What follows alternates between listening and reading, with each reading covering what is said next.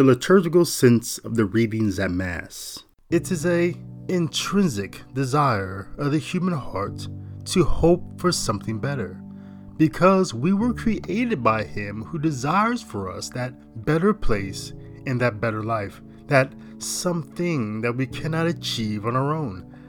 Outside of a hope well placed in God, our intrinsic desire has no recourse but to hope in things that are passing and perishing. We hope for more money, we hope for a better job, a better car, a better spouse, a better house, and so on and so forth. Yet, what the readings and the liturgy of the Holy Mass today remind us is that our hope is in vain if our hope is not in He whom authored the very reason of our hope.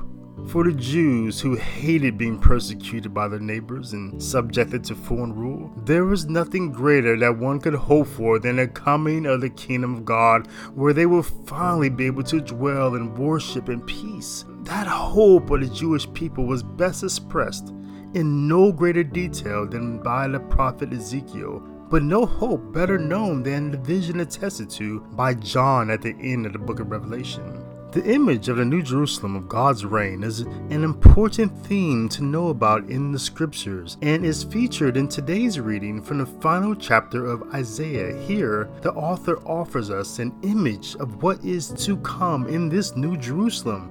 In particular, what is vital to Isaiah in context to the other readings today is the reality of the universality, of the Catholicity of God's persistent call of his people from all nations and tongues, those who have never heard of my fame or seen my glory, says the Lord.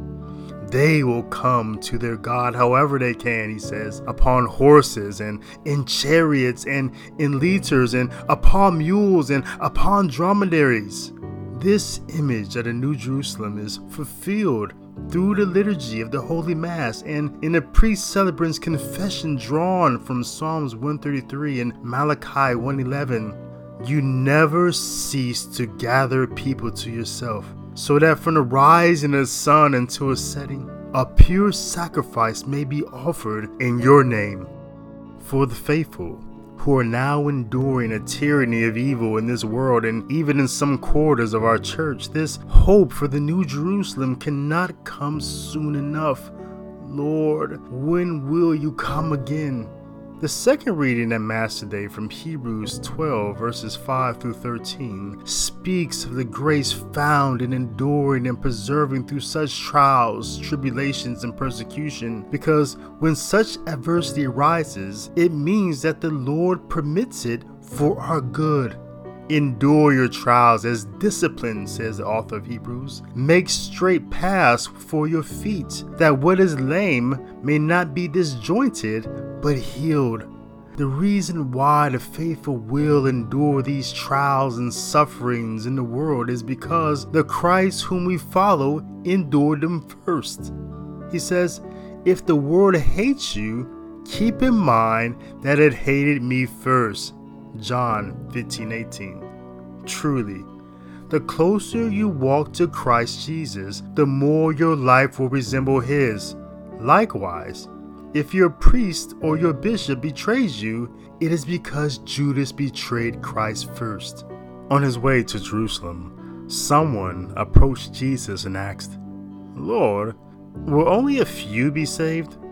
Only in a world that is more interested in quantity rather than quality does a question like this make any sense. People of this world are always concerned about counting things. They always want to keep score and tally of who's in and who's out. Answers to questions like these are vitally important to these quantifiers. It's it's not enough for them to know that the kingdom of God, the, the New Jerusalem is coming. No, they want to know who made the final cut. Yet, in his answer, Jesus echoes what we have been hearing from the exhortation to the Hebrews that salvation belongs to those who run the race and persevere through trials and tribulations, saying, Strive to enter through the narrow gates, for many, I tell you, will attempt to enter, but will not be strong enough.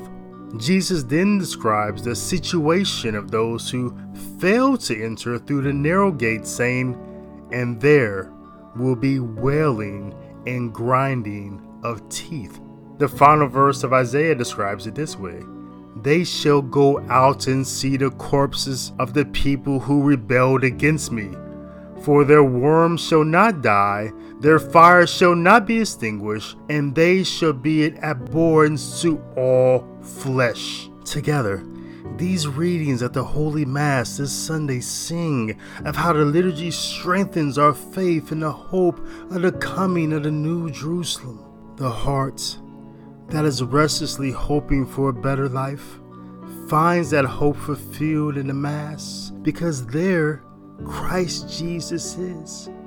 For where the King is, there is his kingdom. And where Christ Jesus is, there is the New Jerusalem. In this way, the liturgy of the Mass gives us just a foretaste of what heaven will be like in God's presence, and all of His people adoring the Father, the Son, and the Holy Spirit in their true glory. But let us not be too idealistic and romantic, for it is also true that when for the last 2,000 years at times we've had a church that rewarded evil, unorthodoxy, and worldliness more boldly than it called sinners to repent, it's taken a great deal of faith for many to persevere to the end. But it was through that trial that they found the narrow way. There have always been far too many bishops, priests, and religious orders in our church that have made it clear that they despise our Lord. And because they hate him, they hate us.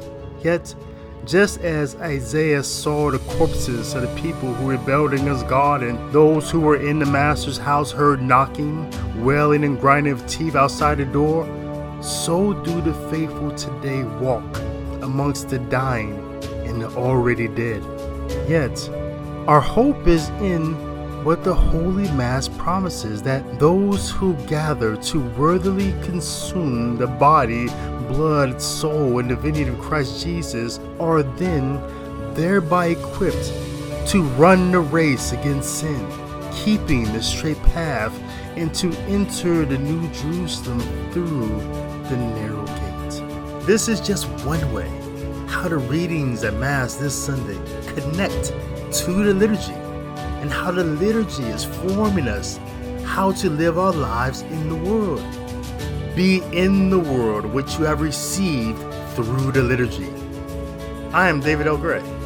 Visit me online at davidlgray.info for more content and context about the liturgical sense of the scriptures.